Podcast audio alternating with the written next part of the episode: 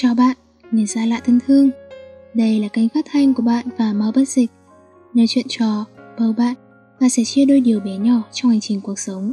Dù bạn đang ở góc nghiêng nào trên trái đất, chúc bạn buổi sáng tốt lành, buổi trưa ấm áp và buổi tối bình yên.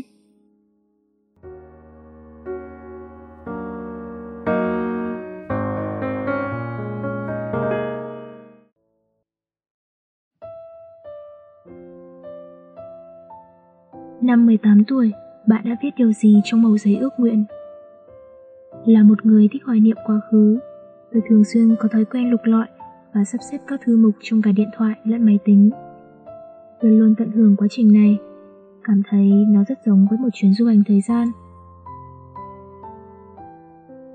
Gần đây trong lúc lọc bộ nhớ như thường lệ, tôi chợt nhìn thấy tấm ảnh chụp lại màu giấy tôi treo lên cây điều ước vào năm 18 tuổi. Đó là màu giấy màu xanh da trời, được vẽ thêm vài đám mây nhỏ màu trắng. Trên đám mây to nhất viết dòng chữ Trở thành một người cực kỳ, cực kỳ, cực kỳ tuyệt vời. Thật ra đó chỉ là điều mà tôi tùy ý viết lên. Mong ước của bản thân vẫn luôn là điều mà tôi chưa bao giờ nắm rõ. Tôi thích rất nhiều thứ, làm được rất nhiều việc. Thứ gọi là tài lẻ không hề thiếu. Nhưng biến từ sở thích thành đam mê thì chưa từng. Có thể nói, khoảng thời gian ôn thi đại học là lúc tôi cảm thấy áp lực nhất. Loại áp lực này không phải lo sợ làm bài thi không tốt, không hiểu được bài này hay phụ sự kỳ vọng của ai, mà nằm ở việc mục tiêu của bản thân là gì và mình phải chọn lựa nơi nào để gửi gắm nguyện vọng. Có lẽ bạn cũng đã từng nghe câu nói, nếu ước mơ đủ lớn thì tất cả chỉ là chuyện nhỏ. Tôi cho rằng ước mơ là thứ có thể khiến ta trở nên cố gắng hơn bao giờ hết và là cơ sở đầu tiên để ta đặt ra mục tiêu cho chính mình. Chúng ta nói mình không có ước mơ, chẳng qua bởi vì đã từng mơ hoặc đã ngừng theo đuổi. Hầu hết chúng ta đều nhanh chóng từ bỏ giấc mộng thời thơ ấu khi trưởng thành. Có thể do bị gia đình cấm cản, dọa nạt, cũng có thể do hiện thực tàn nhẫn ép ta nhìn thẳng vào sự thật, hoặc do ta chẳng còn mấy hứng thú nữa. Vì vậy, ước mơ tưởng chừng dễ dàng nắm được trong tay, nhưng thật ra chúng lại là thứ vô cùng mong manh và sẽ tan biến. Hồi nhỏ, tôi nói với mẹ rằng tôi muốn làm siêu nhân giải cứu thế giới. Sau này phát hiện, mình không những không cứu nổi chính mình, mà còn là thành phần khiến mọi người xung quanh phải lo lắng khôn nguôi. Có lần đọc được bài văn mẫu trong sách giải bài tập, thấy người ta viết muốn làm người thầy mang tới tri thức cho học trò. Tôi liền muốn trở thành giáo viên nhưng sớm cũng từ bỏ vì cảm thấy mình không đủ giỏi để truyền đạt kiến thức cho người khác. Lớn hơn một chút thì muốn đi bán kem thì không cần suy tính tới chuyện lúc muốn ăn lại không có kem ăn. Rồi nhận ra mình quá ngây thơ và cả tin để kinh doanh buôn bán. Đến khi dần đi vào hoàn thiện về mặt nhận thức, tôi lại chỉ dám mơ với cuộc sống bình lặng đủ ăn đủ mặc. Có thể làm chuyện mình thích, có thể học thứ mình muốn học. Nhưng chuyện mình thích và thứ mình muốn học là gì thì tôi hoàn toàn mơ mịt. Hành trình tìm kiếm ước mơ quả thực chưa bao giờ dễ dàng. Sau này tôi tâm sự với bạn thân về những điều mình vẫn luôn chăn trở. Cô ấy nói với tôi, cậu vốn chẳng cần lo lắng đến thế, bởi mỗi người có một cuộc hành trình, dù bước chậm hay nhanh đều sẽ trải qua vô vàn kỳ thú. Rất nhiều thứ trên đời đều có thể trở thành ước mơ, ước mơ lại có rất nhiều loại. Có loại bắt đầu từ bé rồi trở thành mục tiêu sống cả đời. Ví dụ như cô bạn Alisa Carson đến từ miền Nam nước Mỹ. Khi còn nhỏ, Alisa vô cùng mê mẩn bộ phim hoạt hình Beckett Dickens. Trong một tập, các nhân vật đã bay đến sao hỏa. Từ đó cô bạn đã nuôi ước mơ có thể trở thành một trong những người đầu tiên đặt chân đến hành tinh này. Mặc dù du hành không gian là một điều vô cùng mạo hiểm, nhưng Alisa vẫn kiên định với chọn lựa của mình. Dẫu việc này đồng nghĩa với có khả năng cô bạn không bao giờ trở về trái đất được nữa. Ở năm 17 tuổi, Alisa trở thành một trong những người trẻ tuổi nhất đạt tiêu chuẩn để vào không gian và để được huấn luyện trở thành một phi hành gia. Có lại ước mơ phải trải qua một khoảng thời gian dài để kiếm tìm.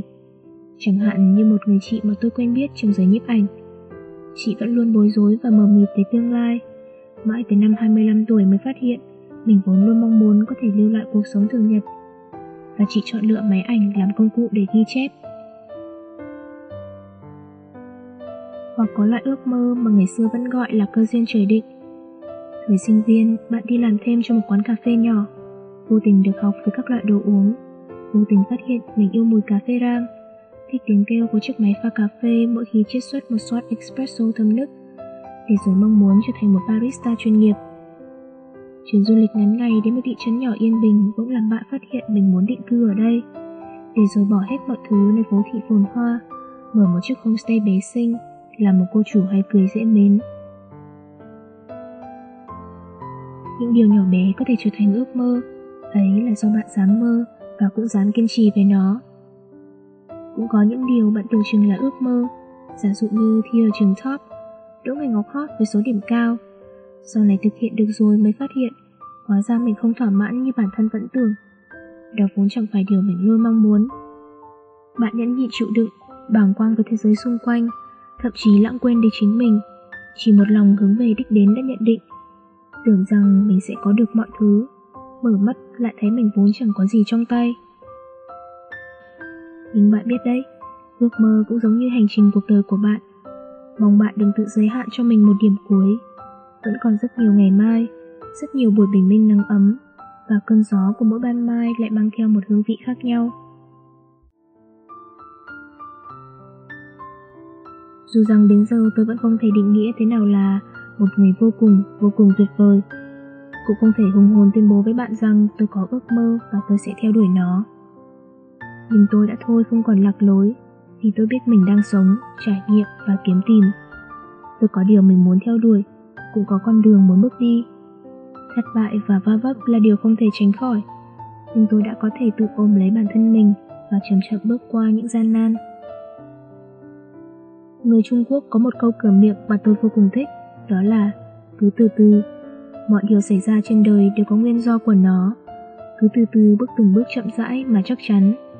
Mỗi chúng ta đều là một chú chim non lần đầu bay ra khỏi tổ để xài cánh tung bay trên bầu trời cao rộng. Mơ hồ là điều không thể tránh khỏi. Hãy thỏa sức trao liệng trên khoảng không bao la kia Ngắm nhìn phong cảnh tươi đẹp. Biết đâu bạn sẽ tìm ra được nơi ước mơ của mình trú ngụ. Để rồi vào chính khoảnh khắc bắt gặp điều chính mình hằng mong mỏi Bạn sẽ cảm thấy những gì mình từng bỏ ra đều xứng đáng nhưng chuốc lúc ấy, tôi mong bạn có thể hết mình cảm nhận từng khoảnh khắc của cuộc sống. Để ước mơ không phải lối thoát bạn cần thiết kiếm tìm, mà là cánh cửa mở ra một chương mới trong cuốn sách cuộc đời, với nhiều trải nghiệm diệu kỳ hơn, đẹp đẽ hơn.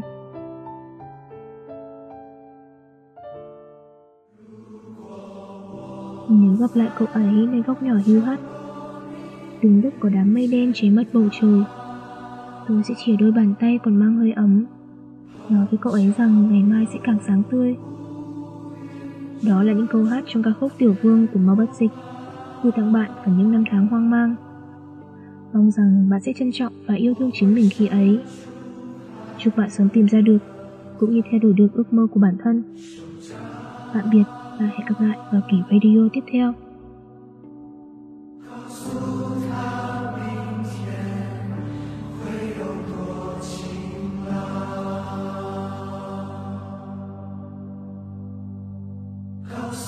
Sometimes.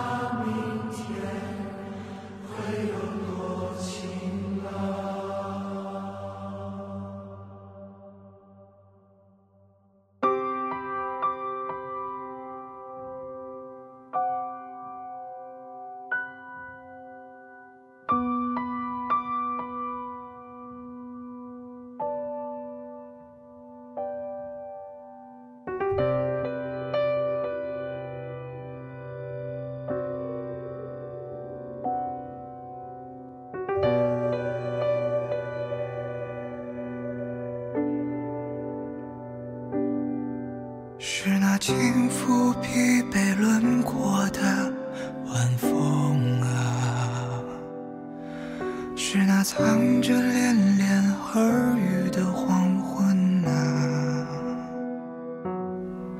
是那满怀离情意的衣袖啊，是那走散后才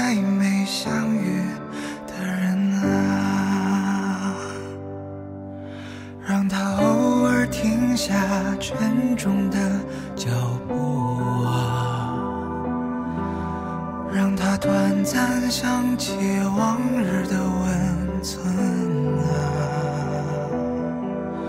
让它眼含。泪光，不敢再眷恋啊，让它在岁月深处流浪啊。如果我在角落里遇见他，角有风吹乱她的头发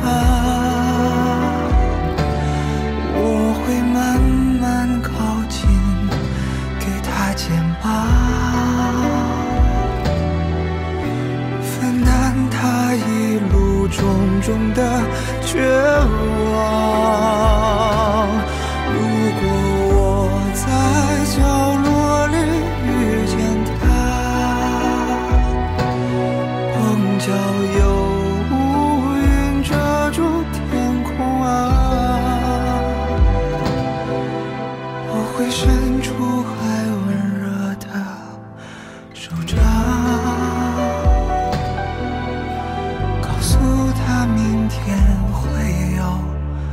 晴朗，